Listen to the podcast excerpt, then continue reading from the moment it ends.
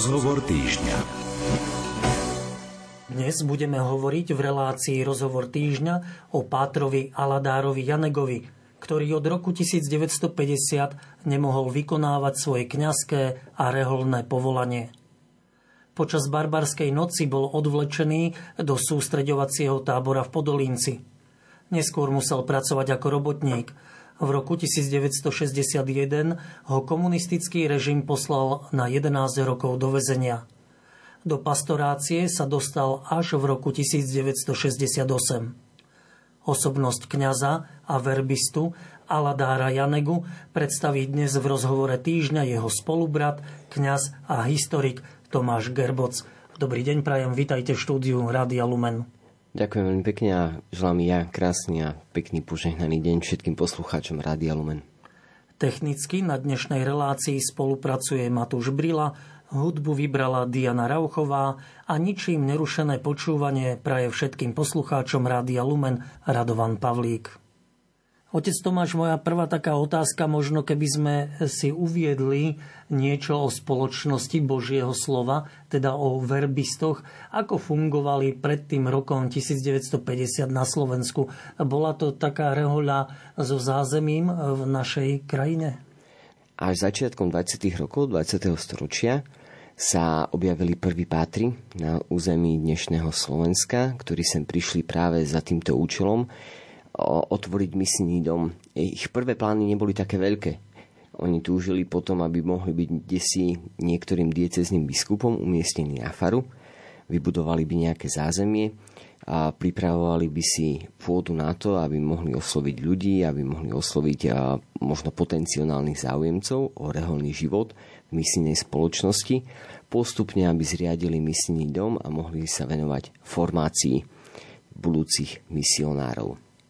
Zázemie tomu taktiež dávalo i to, že spoločnosť Božieho slova bola a stále je známa tým, že sa venuje tlači, tlačovému apoštolátu, či už to boli kalendáre alebo misijné časopisy, ktoré už práve od roku 1915 vychádzali v Rakúsku aj v slovenskom jazyku a boli distribuované na územie dnešného Slovenska.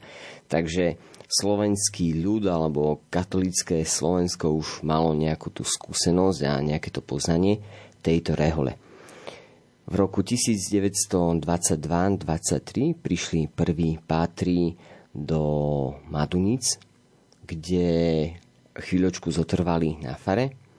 Neskôr tam zriadili prvý misný dom, ale keďže tie priestory boli veľmi maličké, tak hneď v roku 23 uvažovali nad tým, že je potrebné sa presťahovať a nitrianský biskup Monsignor Karol Kmeďko im ponúkol svoj kaštiel v Močenku. Na niekoľko rokov sa presťahovali tam, kde zriadili vlastne taký prvý formačný dom, taký tu skutočný. Len trošku vás tak preruším, že a toto už boli Slováci, ktorí vyštudovali a stali sa verbistami v zahraničí, alebo to boli pátri inej národnosti, ktorí prišli sem pôsobiť? V tom čase už eh, predovšetkým v rakúskom Mödlingu nedaleko Viedne, alebo aj v poľskej Nise študovali aj študenti zo Slovenska alebo z Čiech, ale tí, ktorí prichádzali na územie Slovenska a vlastne rozvíjali tú prvotnú činnosť, neboli Slováci, neboli to ani Češi, boli to uh, sliezaci, alebo teda z prostredia Slieska, ktorým mentalita bola veľmi, veľmi podobná, ktorí poznali uh, sú, v to prostredie, do ktorého prichádzali, takisto jazykovo boli veľmi dobre zdatní, pretože vyrastali v prostredí, kde sa používala čeština a aj, aj polština. Takže boli to, neboli to Slováci, ale boli to, boli to ľudia, ktorí dobre poznali súčasné vtedajšie pomery. Tak prerušil som vás v tom močenku, takže ako sa to dielo rozvíjalo ďalej? Madunice, Močenok? Madunice, Močenok. Po niekoľkých rokoch aj kaštiel v Močenku bol veľmi malý. A navyše problém nastal, že študenti, ktorí prichádzali do misijného domu, potrebovali chodiť na skúšky na štátne gymnázium.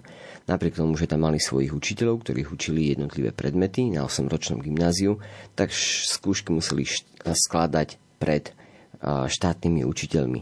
No a aj keď Močenok nie je ďaleko od Nitry, predsa prejsť tých 15, 17, 20 km nebolo až také ľahké, takže predstavení spoločnosti Božieho slova na Slovensku uvažovali nad tým, že je potrebné zriadiť nový misijný dom, ktorý bude kde si vo veľkom meste. A opäť sa ponúkol monsignor Karol Kmeďko, nitrianský diecezný biskup, ktorý verbistom dal do prenajmu a na užívanie a, kostol a kláštor na Kalvarii v Nitre.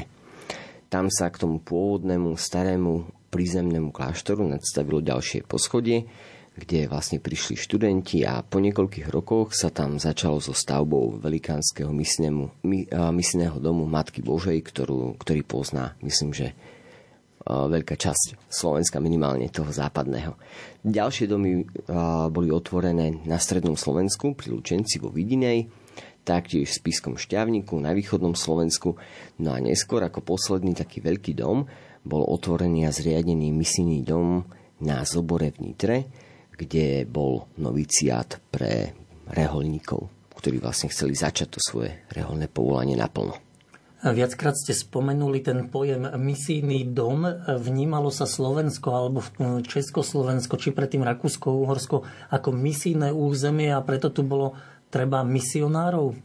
Presne naopak. Slovensko bolo vnímané ako prostredie, ktoré, kde sa žije katolická viera, kde sú rodiny, ktoré a možno, že majú aj viac detí a, a s radosťou možno ich vedia v úvodzovkách by som povedal tak obetovať práve tomu reholnému povolaniu alebo reholnému zasveteniu.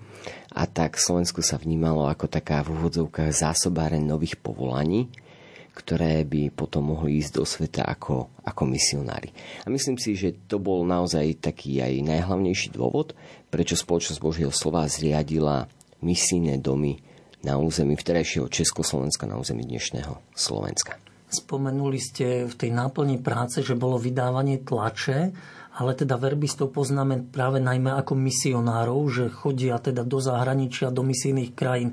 Čiže základná charizma členov spoločnosti Božieho slova je práve to ohlasovanie Evanielia v krajinách, kde ľudia Evanielium nepoznajú? Je to tak, to je základná charizma a našej rehole ísť ohlasovať Evanielium na miesta, kde Evanielium nebolo ohlasované alebo kde nebolo dostatočne ohlasované. Takou druhou charakteristikou alebo takou významnou črtou je aj to, že ak sa raz to prostredie kde verbisti misionári pôsobia, stane také naplnené vierou a duchovným životom a my zistíme, že v tomto priestore už sú domáci, možno aj diecezní kňazi alebo pôsobia iné rehole, tak je to pre nás taká výzva vzdať sa tohto prostredia a ísť na nové miesto. A ak môžem, teda tu by som ešte spomenul, že tiež takou črtou, ktorá je veľmi dôležitá pre nás, je to, že vytvárame medzinárodné spoločenstva. To znamená, že kde si na misiách, teraz si vymyslím v Ugande, nie sú len misionári zo Slovenska, ale keďže vytvárame medzinárodné komunity, tak by tam mohol byť Slovák, možno že Poliak, spolubrat z Vietnamu, alebo z Ghany, alebo z nejakých iných krajín. Je to dôležité, pretože vlastne aj takto ten komunitný život nás pripravuje na to, aby sme vedeli upúšťať z toho svojho a vnímať aj mentalitu, aj potrebu vlastne tých druhých. O to ľahšie sa nám potom vychádza v tej našej misijnej pastoračnej práci k miestnemu obyvateľstvu. Môžeme teda povedať, že ten, e, pred aprílom 1950, kedy boli kláštory na Slovensku zlikvidované počas barbarskej noci, bola e, rehoľa verbistov zabývaná na Slovensku? Viete prípadne povedať aj počty, aké približne mali vtedy e, členovia e, spoločnosti Božieho slova? Je možné to povedať presne takto, aj keď spoločnosť Božieho slova patrí reholní bratia, bohoslovci alebo chovanci, neboli v tom celkovom súhrne tou najväčšou reholnou skupinou Československu.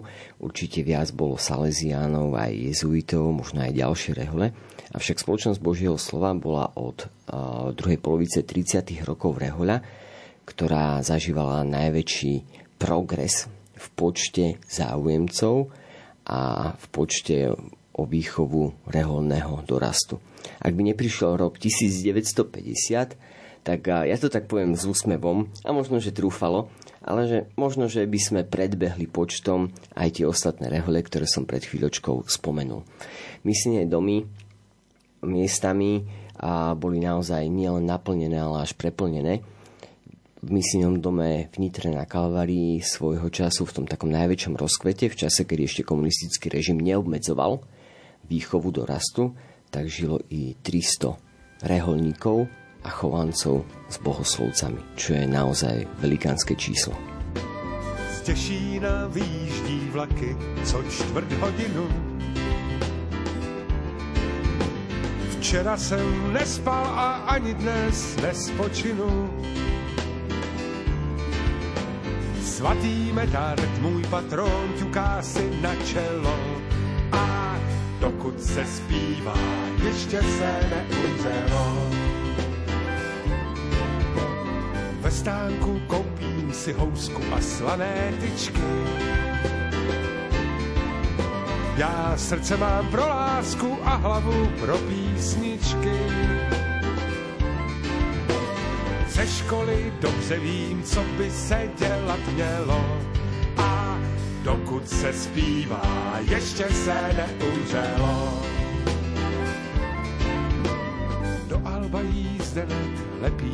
Další jednu. Vyjel jsem před chvílí konec je v nedohlednu. Za oknem míhá se život jak leporelo a dokud se zpívá, ještě se neumřelo. Stokrát jsem prohloupil a stokrát platil draze. Houpe to, houpe to na housenkové dráze kdyby supy se slítaly na mé tělo, tak dokud se zpívá, ještě se neumřelo.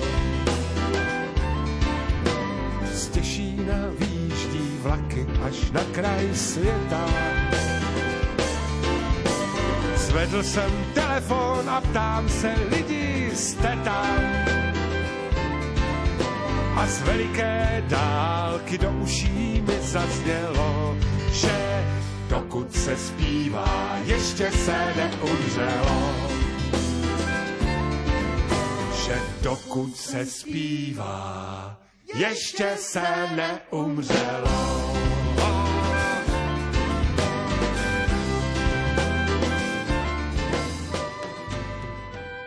Tomto vstupe sa dostávame teda k osobnosti Aladára Janegu, kto to vlastne bol, ako by sme ho mohli charakterizovať? Medzi také významnejšie postavy alebo osobnosti spoločnosti Božieho slova v Československu alebo na Slovensku určite radíme práve už spomínaného Pátra Aladara Janegu. Bol to obyčajný, jednoduchý, skromný človek. Keď som sa pripravoval na tento náš rozhovor, tak som si trošku čítal aj možno aj nejaké jeho spomienky, aj to, čo o ňom vypovedali ďalší. Tak ak by som mohol hovoriť o nejakých povahových črtách, tak on bol tiché uzavretej povahy a napriek tomu stále veselý, radostný a pripravený na rozhovor s kýmkoľvek a o čomkoľvek.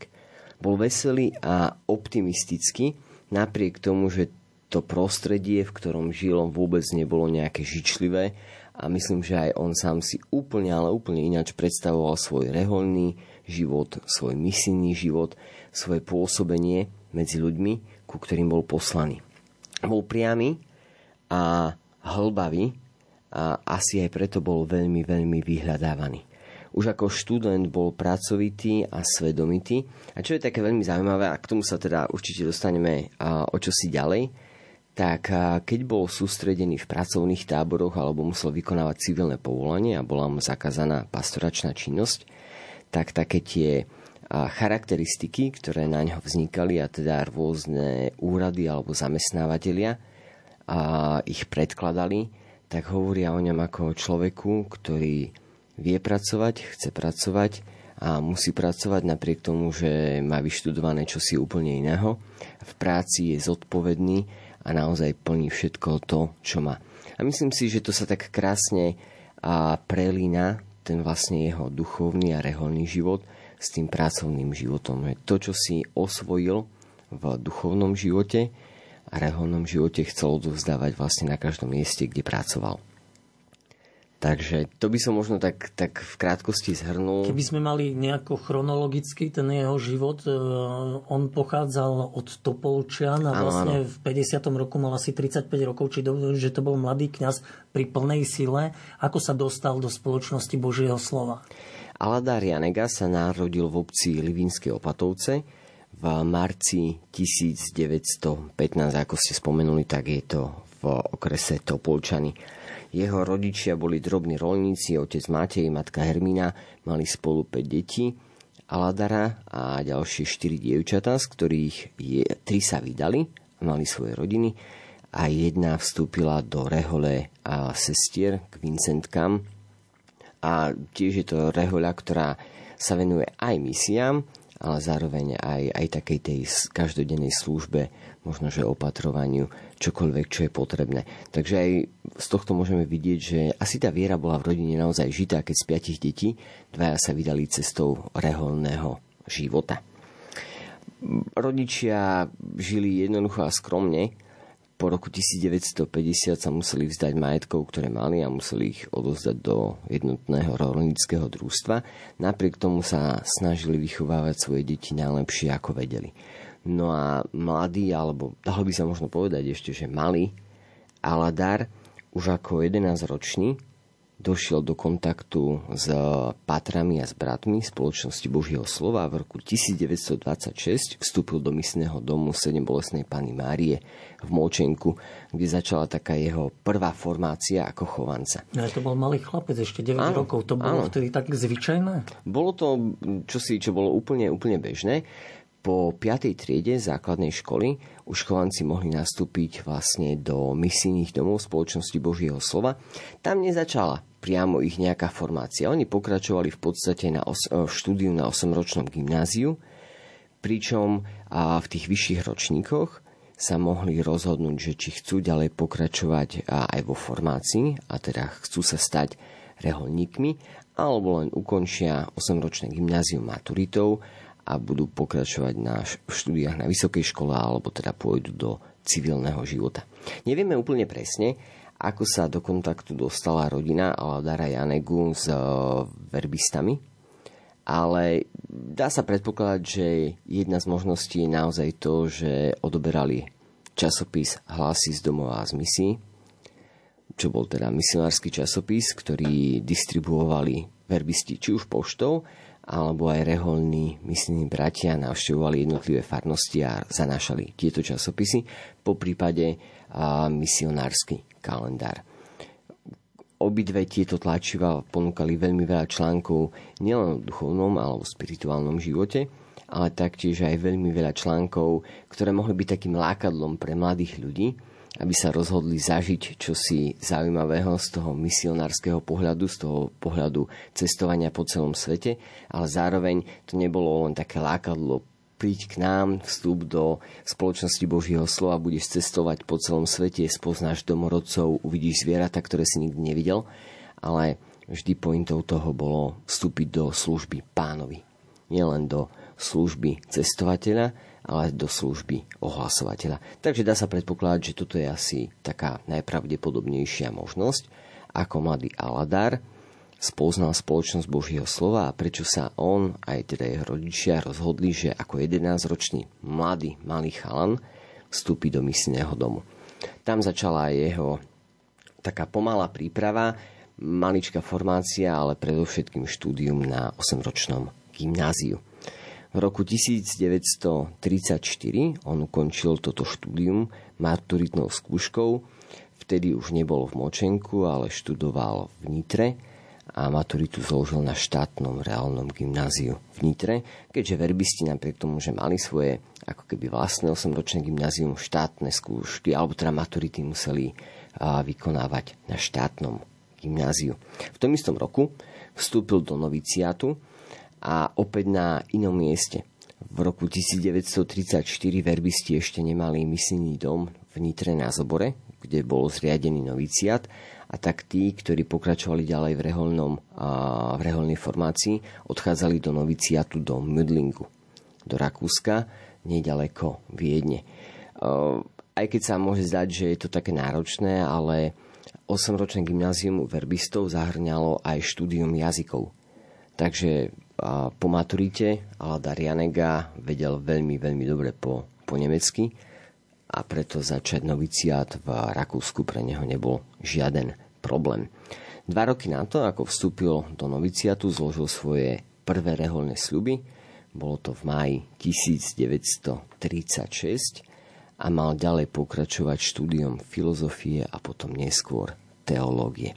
Bolo to také, také zaujímavé obdobie, lebo keď si my dnes povieme, že a Bratislava, Viedeň, Nitra, podstate človek to do dvoch hodín bez problémov prejde autom, po prípade ak chytí nejaké dobré spoje, tak to je o čosi dlhšie, ale v tom čase to znamenalo naozaj náročnejšie cestovanie a tak aj jeho odchod do noviciatu. To znamenalo, že dva roky neuvidí svojich rodičov a, a tie ďalšie štúdia, ktoré, ktoré začal v Medlingu, tak tie znamenali to, že je odlúčený od rodiny. Ale čo mohlo byť také veľmi, veľmi fajn a napomocné, tak práve tento misijný dom v Medlingu, to je dom, v ktorom študovalo miestami naraz i 600-700 bohoslovcov, čiže to bolo velikánske prostredie, kde, kde človek mohol načerpať aj inšpiráciu a nechať sa pozbudiť aj tými druhými. A to zdá sa napomohlo aj Aladarovi Janegovi. No a Zároveň, dúfam, že mi to nikto nebude mať za zle, by som povedal, že to rakúske prostredie je veľmi blízke tomu nemeckému prostrediu a tí prví pátri spoločnosti Božieho slova boli tiež Nemci a tá výchova bola naozaj taká nemecká Ordnung muss sein. Z dnešného hľadiska by som povedali, že možno tvrdá.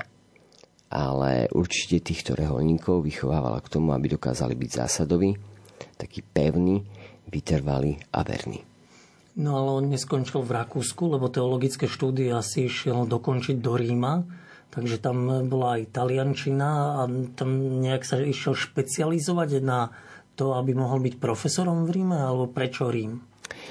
Keď som pred chvíľočkou spomínal tie jeho povahové čerty a takú nejakú osobnú charakteristiku, tak a predstavení veľmi rýchlo vybadali, že to je človek, ktorý je nielen možno jednoduchý, pokorný, tichý, svedomitý, ale aj veľmi učenlivý a, a dokáže logicky chápať veci a odovzdávať ich aj ďalej, keď pomáhal s učením svojim uh, spoluštudentom.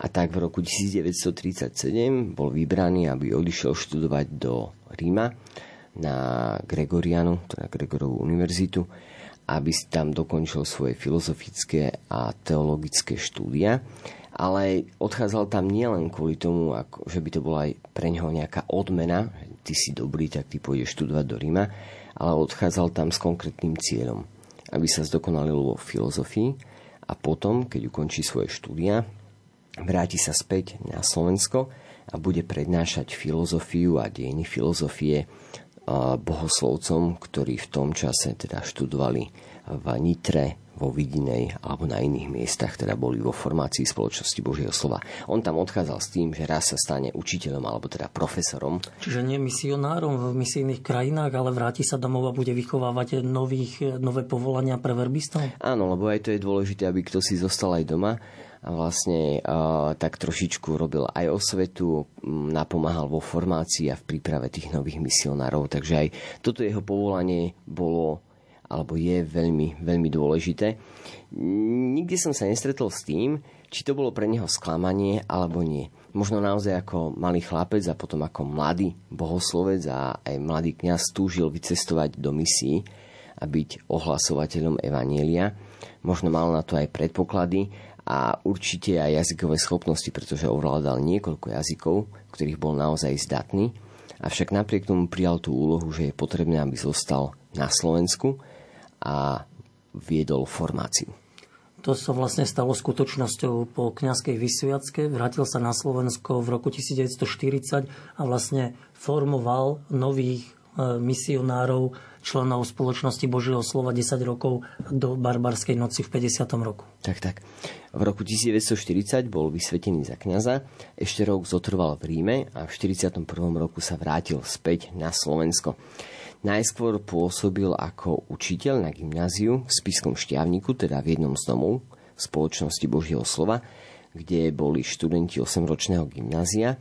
No a po roku, keď sa tak možno opäť aklimatizoval z Rakúska a z Ríma, tak bol preložený do Nitry, aby sa stal prefektom študentov a zároveň aj profesorom filozofie. Tam zotrval niekoľko rokov, no a po druhej svetovej vojne v roku 1945 študenti filozofie už neboli v Nitre, ale a odchádzali do Vidinej, do ďalšieho z domov misijnej spoločnosti Božieho slova, kde dva roky študovali filozofiu a Aladar Janega, v tom čase teda už páter, kňaz, bol rektorom tohto domu a zároveň ten, ktorým prednášal filozofiu, dejiny filozofie, logiku a všetky tie ostatné dôležité, ale zároveň aj to tak trošku ťažšie predmety, ktoré každý bohoslovec reholník by mal nejakým spôsobom zvládnuť a ovládať. Dá sa nejako dedukovať, alebo sú nejaké správy, aký mal vzťah so študentmi? Či ho študenti mali radi, keď vravíte o ťažkých predmetoch, takí profesori nebývajú obľúbení potom? No to teda asi vôbec nebývajú. Tým pozdravujem mojich bývalých vyučujúcich, ktorí mi prednášali filozofiu a veľmi sa snažili, ja neviem, či som sa aj ja takto snažil, ale tým, že Aladar Janega bol človek tichý a, a pokojný a myslím, že veľmi chápavý, tak dokázal pochopiť aj to, že nie každý možno dokáže zvládnuť tieto ťažké predmety a tak bol zhovievavý a trpezlivý. Bol ochotný venovať viac času vysvetľovaniu, bol ochotný stráviť so študentami a viac času ako, ako bolo potrebné len preto, aby dokázali poklop, pochopiť základy tohto všetkého. Navyše, napriek tomu, že bol predstavený, napriek tomu, že bol veľký profesor, tak bol to človek, ku ktorému mnohí už aj vtedy bohoslovci chodievali na duchovné rozhovory. Pretože okrem tej hĺbky vzdelanostnej, tak mal aj vysokú duchovnú hĺbku. A myslím si, že tomu veľmi napomohlo k tomu, aby si vytvoril dobrý vzťah so svojimi študentami. Čiže nebol to nejaký strašiak, bol to naozaj človek, ktorému mohli dôverovať a on chcel dôverovať tým, ktorí mu boli zverení. Otec Tomáš, kde Aladára Janegu zastihol apríl 1950, teda barbarská noc, kedy komunistický režim začal likvidovať mužské kláštory na Slovensku? Ja by som to možno tak doplnil, túto vašu otázku aj keď s likvidáciou reholy a reholného života v Československu sa spája predovšetkým rok 1950, ale je potrebné povedať, že režim, aj keď nemal ešte takú silu, začal likvidovať rehole, aj duchovný život, aj katolickú církev už od roku 1946. Dokonca by sme mohli povedať, že už od prechodu frontu v roku 1945. Postupne rehole boli obmedzované vo svojej činnosti a boli na to vydávané rôzne vyhlášky alebo nariadenia a zákony, ktoré im znepríjemňovali činnosť. No a jednou z takýchto vecí, ktoré postihli aj spoločnosť Božieho slova, bola tá, že bol konfiškovaný majetok. A práve misijný dom vo Vidinej, kde pôsobil v roku 1948-49 od 45. roku Aladar Janega, bol skonfiškovaný Všetko to pripadlo miestnym úradom a tak verbisti museli presunúť svojich študentov filozofov z Vidinej do Nitry. Spolu s nimi išiel aj Aladar Janega, ktorý ich vyučoval. No a barbarská noc zastihla Aladara Janegu v Nitre na Kalvarii. Misný dom a jeho obyvatelia boli zlikvidovaní, ako sa to tak hovorí, v noci z 3. na 4. mája 1900. 50. V tom no. čase už o, bolo obyvateľov v misijnom dome máličko, bolo to len okolo 120, pretože už predtým museli niektorých chovancov, ale aj novicov, respektíve bohoslovcov poslať domov. Zároveň predstavení rehole ponúkli možnosť, keďže sa dalo tušiť po apríli 1950, kedy časť reholí už bola zlikvidovaná, aj časť kláštorov, že sa čosi chystá, takže aj predstavení spoločnosti Božieho slova ponúkli možnosť svojim študentom, že kto má možno nejakú obavu, alebo si nevie predstaviť, že čo to bude znamenať, možno život v nejakej izolácii, v obmedzení, možno že dokonca vo vezení. Po prípade ten najhorší scenár hovoril o tom, že môžu byť vyvezení kde si na území dnešného Poľska alebo súčasného Ruska, tak títo mohli opustiť kláštory a odísť do civilného života. Aladar Janega nikam neodišiel, ani nemohol a určite ani nechcel a tak likvidácia misného domu ho zastihla práve na tom mieste spolu s eh, väčšinou spolubratov, ktorí sa nachádzali v tomto misijnom dome, bol prevezený do sústreďovacieho kláštora alebo centralizačného kláštora do Podolínca na východné Slovensko, kde zostal takmer rok, do roku 1951.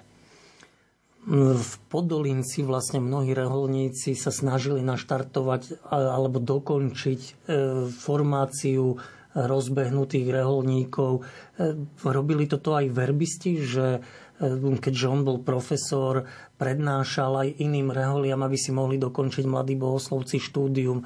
Alebo aký bol ten život v Podolinci, čo vieme povedať? Asi by sa dalo hovoriť o takých rôznych aspektoch života v tom centralizačnom kláštore alebo tábore v Podolinci. A veľmi závisí od toho, ktorá rehoľa a aké podmienky mala. Asi najhoršie na tom boli jezuiti, ktorých sa snažili v tomto kláštore alebo tábore odseparovať, aby teda nekazili tých ostatných svojou prísnosťou, ráznosťou, múdrosťou, vzdelanosťou a v tom dobrom zmysle aj takouto tvrdosťou a vytrvalosťou. Nezlomní jezuiti. Ostatné rehole boli viac menej dané nejako dokopy, mali k užívaniu alebo k bývaniu spoločné priestory, taktiež aj spoločne využívali priestory nádvoria alebo nejakého ihriska a záhrady. Z času na čas museli vykonávať nejakú úplne nezmyselnú prácu, ako prenášanie dreva z jednej kopy na druhú a potom na druhý deň zase späť, nekonečné upratovanie, zametanie, umývanie. Ale popri tom všetkom, po niekoľkých dňoch, keď sa situácia tak nejako stabilizovala, aj predstavení, ktorí boli so svojimi študentami, chovancami, s bohoslovcami v tomto tábore sústredení, pochopili, že aj keď nevedia, ako dlho v tomto tábore zostanú, je potrebné využiť čas, aby študenti minimálne dokončili letný semester. Hovoríme o máji, začiatku júna 1950. Takže aj verbisti začali takéto tajné vyučovanie, respektíve skúšanie z látky, ktorá už bola prebraná, aby bohoslovci mali ukončený semester, no a už sa ne, uh, potenciálne by sa videlo, že ako ďalej môžu pokračovať. Taktiež verbisti, keďže tam bolo viacero pátrov, organizovali také, nazvime to, že tajné porady kde premyšľali nad tým, ako sa zachovať v danej situácii a ja som si teda pripravil aj taký výpis zo pár vecí alebo takých inštrukcií, ktoré sa môžu zdať až také úsmevné, ale v tom čase naozaj ukazovali líniu, akou chcú verbisti viesť svojich študentov. Takže na takých tých poradách v Podolinci jedna inštrukcia znela, že bohoslovci majú naďalej každoročne obnovovať svoje reholné sľuby, buď pred pátrami verbistami, alebo ak by to naozaj nebolo možné, že všetci pátri sú kde si internovaní alebo uväznení, tak pre nejakým iným kňazom. Túto inštrukciu dostali aj bohoslovci, aby si boli vedomi toho, že i keď ten reholný život navonok ako keby zanikol, tak oni vo vnútri naďalej zostávajú reholníci a majú pokračovať vo svojej formácii. Ďalšia inštrukcia, tá sa týkala konkrétne napríklad Patra Aladara Janegu. On dostal pokyn, aby v rámci možnosti, ako sa to bude dať, a viedol taký zoznam bohoslovcov, to znamená, že ktorí pokračujú v reholnej formácii, či sa snažia študovať filozofiu alebo teológiu, či majú duchovné vedenie, či pravidelne pristupujú k sviatostiam. Nie preto, aby sa to kontrolovalo, ale kvôli tomu, aby mali také nejaké povzbudenie. A zdá sa, že práve Aladar Janega bol taký charizmatický človek, ktorý v takej úprimnosti a v dobrote srdca a vedel prehovoriť do srdca tých druhých, takže mu bola zverená práve táto úloha. Taktiež a s tým ale bolo spojené to, že ak by náhodou niektorý z bohoslovcov sa rozhodol, že už nebude obnovať svoje reholné sľuby, tak ostatní s ním mohli zostať v kontakte, ale nesmeli sa s ním rozprávať o reholnom živote. Bolo to opatrenie práve preto, ak by náhodou štátna bezpečnosť alebo nejaké iné represívne zložky štátu sa snažili nejako infiltrovať medzi rehoľu, aby sa dôležité informácie nedostali vonku. Ďalšia z inštrukcií bola, že každý páter verbista mohol od bohoslovcov príjmať skladanie sľubov. Predtým to bolo, že iba provinciál mohol, alebo ak provinciál niekoho poveril. Od tohto momentu mohol ktokoľvek. Taktiež, aj keď nevedeli, ako sa situácia vyvinie ďalej, tak pátri boli informovaní o tom, že z miesta, kde budú, či už budú vo vezení, pracovnom tábore, v nejakej internácii, majú sa snažiť kontaktovať bohoslovcov a taktiež bohoslovci, ak to bude možné, majú kontaktovať, po prípade navštevovať a svojich predstavených. Jedna z takých náročnejších vecí, ktoré možno, že dnes vyznie ako, ako nezmyselná a veľmi paradoxná, ale aj v tom čase bola možno, že pre niektorých tak ťažšie príjmaná, bolo, bola inštrukcia, kedy provinciál so svojou radou vydal také nariadenie, aby bohoslovci verbisti nešli študovať do diecezných seminárov. Bolo to kvôli tomu, aby náhodou nebol na nich vyvíjaný nejaký tlak, aby sa vzdali toho reholného života a aby zároveň pod možnosťou možno toho, že my vám zabezpečíme štúdium, vy potom budete kňazi, my vám dáme nejakú peknú farnosť, vy budete mať dobrý život a budete teda môcť slúžiť Pánu Bohu aj ľudu, aby náhodou sa nevytvorili nejaké páky na to, aby títo budúci kňazi možno prinášali nejaké informácie alebo informovali o, o reholnom živote ostatných verbistov. Bolo to tvrdé a nie každý to dokázal hneď pochopiť, avšak môžeme povedať, že vlastne toto opatrenie z toho hľadiska, ako fungoval, fungovala príprava budúcich kňazov v tých 50. rokoch, bolo asi, asi oprávnené. Um to bol podolínec, inštrukcie, ako sa zachovať. E, potom spomenuli ste, že Pater Hladár Janega bol presunutý do Čiek na nútené práce a vlastne 4 roky strávil mimo Slovenska. Potom sa opäť vracia do Nitry, kde už vlastne vyvíja aktivity pastoračné popri civilnom zamestnaní, lebo do pastorácie sa nemohol dostať. Vieme povedať, ako to znášal? No, znášal to asi podobne ako väčšina reholníkov. Vedel, že toto je aj cesta posvedcovania, aj jediná cesta, ako pastoračne pôsobiť ísť do civilného zamestnania a snažiť sa dobre vplývať na ľudí, ktorí sú okolo neho.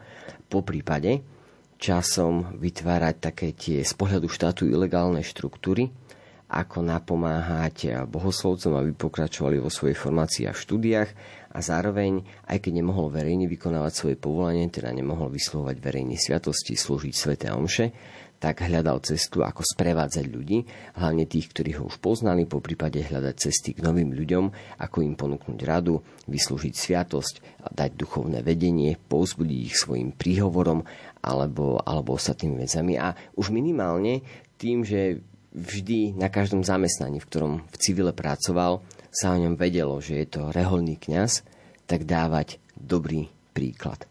A niektorí pamätníci, ktorí boli jeho bývalí kolegovia.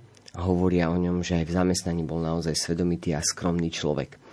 A tí, ktorí k nemu chodevali na svete spovede alebo duchovné rozhovory, hovoria o tom, že vždy bol upravený a pripravený ale málo kedy sa v dome, kde býval, dalo nájsť niečo na jedenie. A ak, tak to bol väčšinou chlieb, najčastejšie nejaký suchý chlieb a nejaká marmeláda alebo nejaký džem, pretože toto nebolo pre neho dôležité. Pre neho dôležitá bola tá kňazská služba a služba bohoslovcom, ktorí ilegálne študovali. To bolo to, čo on sa snažil tak najviac vtesnať do toho svojho života. Mnohí kňazi, reholníci boli odsúdení už začiatkom 50. rokov na ve- do väzenia. Patrovi Aladárovi sa to stalo až v 60. rokoch. Za čo ho komunistická moc odsudila? Čo sa stalo, že sa dostal napokon aj on do väzenia? Už pred chvíľočkou sme spomínali ten podolinec a že a reholníci sa snažili tak ilegálne z pohľadu štátu organizovať ten reholný a duchovný život. No a to sa stalo osudné mnohým reholiam a reholníkom, už v závere 50. rokov, ale potom predovšetkým v roku 1960 a 61, kedy začalo obdobie takých veľkých monster procesov proti reholníkom, či už mužské rehole alebo ženské rehole. Z tohto obdobia sú o, súdne procesy s kapucínmi, františkánmi, salesianmi, vincentkami, misijnými sestrami, verbistami, jezuitmi a mnohými ďalšími s premonštrátmi. A tieto súdne procesy vlastne reflektovali to, čo sa v tom čase v republike odohrávalo. Tá počiatočná paralizácia reholného života, jeho obmedzenie a návonok vlastne ukončenie viedlo k tomu, že ten reholný život sa nežil návonok, verejne, ale vytvárali sa také, také tajné štruktúry. Formácia pokračovala, štúdium pokračovalo, skúšky sa skladali, reholné sľuby sa obnovovali a dokonca sa hľadali cesty, ako priviesť eh, reholníkov mužov k subdiakonskej, diakonskej a potom aj kňazskej vysviackej a k zloženiu do životných reholných sľubov. No a toto začal monitorovať aj samozrejme štát a už keď to asi bolo príliš veľa, tak sa rozhodol, že musí proti reholiam opäť zasiahnuť. Pokiaľ ide o spoločnosť Božieho slova, tak je viacero takých významných momentov, ktoré veľmi súvisia práve aj s Aladárom Janegom – a napriek tomu, že on bol taký tichý a pre niektorých by sa mohlo zdať, že však on nič nevie, on nič nerobí, on len spovedá, a pracuje, vedie rozhovory, tak bol to človek, ktorý bol veľmi, veľmi dôležitý v, toho, v tých štruktúrach fungovania rehole v ilegalite. Pretože každý jeden bohoslovec musel mať kontakt na neho s väčšinou z nich sa dvakrát, trikrát do roka on sám stretával, či už to bolo na západnom alebo aj na východnom Slovensku. On sám dával inštrukcie ostatným spolubratom, pátrom, ktorí mali viesť a formovať tých ďalších bohoslovcov a zároveň od roku 1953 bol členom ilegálnej provinciálnej rady. Teda vedel aj o tom, ako funguje rehoľa v Československu a snažil sa hľadať spôsob, ako kontaktovať Rím, teda generálne vedenie. To bola jedna vec. Ďalšia vec bola tá, že aj reholníci verbisti sa pokúšali o nelegálne opustenie územia Československa, to znamená utiec kam si do zahraničia, kde by mohli pokračovať vo formácii a prísť ku kniazkej vysviacke. On sám vedel o viacerých, ktorí utekli za hranice a zároveň pri vyšetrovaní určite bolo spomenuté aj jeho meno. Či už to bol v roku 1957 útek Štefana Horváta, ktorý dokončil svoje štúdia v Poľsku rok na to, Robert Borik a Jozef Šabo, alebo aj viacerí ďalší. Jeho meno sa spomínalo, pretože bolo, bolo prítomné v živote každého jedného bohoslovca. Dôležitý moment bol ešte ten, a to je taká ďalšia zaujímavá postava z dejín spoločnosti Božieho slova, na Slovensku je postava Vincenta Babina. To bol človek, ktorý, pokiaľ je mi známe, tak sa ako reholník ukrýval viac ako 10 rokov v ilegalite na území dnešného Slovenska, čo bolo teda také šialené.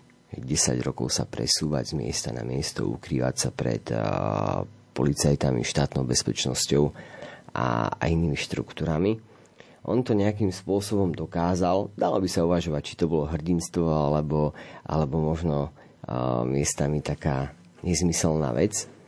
Každopádne Vincent Babin bol zaistený.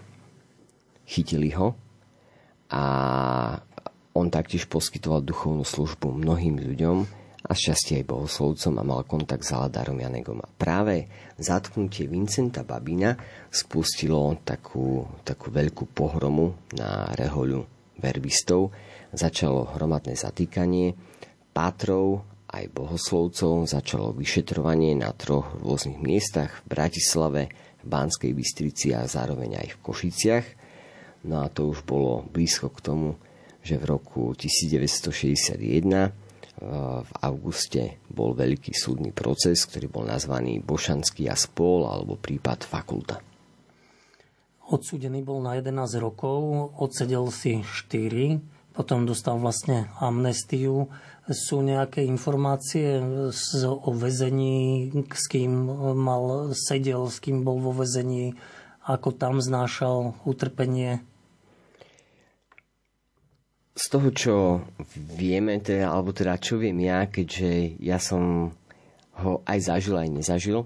V čase, kedy som ja vstupoval do Rehole, tak on už bol vo vysokom veku, už mal aj zdravotné, vážne zdravotné problémy, takže ja som sa s ním osobne nerozprával, ale ten život vo vezení znášal trpezlivo a pokorne, snažil sa najlepšie vykonávať prácu ako vedel, brúsil sklo na lustre, čo bola práca veľmi jemná, ale zároveň veľmi nebezpečná, lebo keď si zoberieme, že to bolo rok 61, 62, 63, tak tie stroje na obrábanie neboli až také dokonalé a častokrát prichádzal aj on sám k úrazu, že si zbrúsil časť prstov alebo rúk a potom niekoľko dní musel stráviť na ošetrovni a vôbec to, vôbec to nebolo ľahké ale z jedného záznamu vieme, že aj ten čas, kedy sa ocitol na ošetrovni, využil na to, aby mohol kontaktovať ostatných pacientov a poskytnúť im duchovnú službu.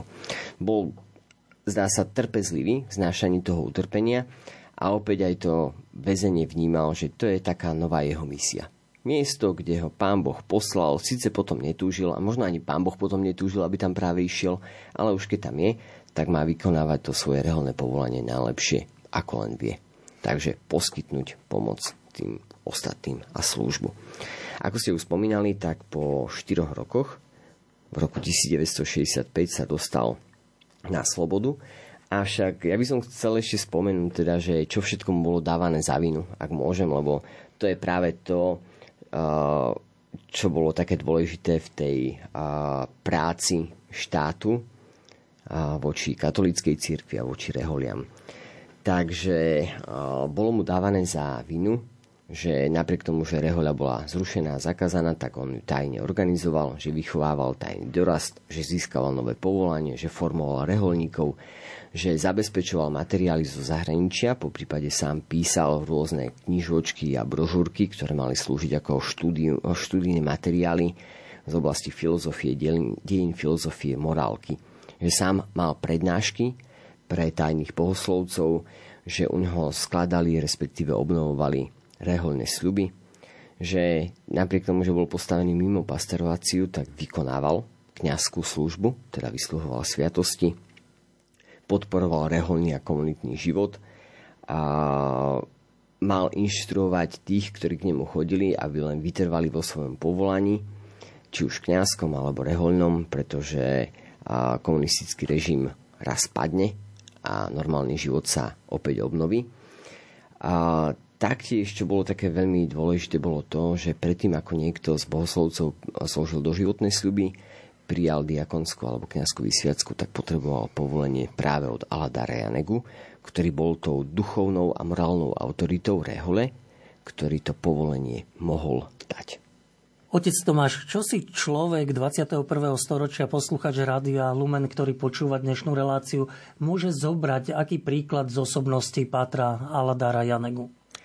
Pre mňa osobne je inšpirujúca taká tá jeho pokora a tichosť a zároveň veľkosť jeho srdca. Že nevzdal to v situáciách, ktoré boli ťažké a náročné. On to nevzdal sám so sebou, nevzdal to s Bohom, ktorému dôveroval a vždy bol pripravený slúžiť aj tým, ktorí boli okolo neho. A nevzdal to ani s nimi. Aj keď ho možno niektorí sklamali, alebo možno, že niektorí trošku aj, aj zradili práve v tom období komunistického režimu, tak to jeho srdce, tá jeho myseľ a myslím si, že vďaka duchovnému, dobrému duchovnému životu boli natoľko veľké, že dokázal to pochopiť a prijať, odpustiť a kráčať ďalej nebol človekom, ktorý by bol zatrpnutý. Nebol človekom, ktorý by bol sklamaný a zlostný. On v 70. rokoch dosiahol dôchodkový vek, ale ďalších 30 rokov slúžil ako kňaz, ktorý bol vždy ochotný poskytnúť službu alebo pomoc.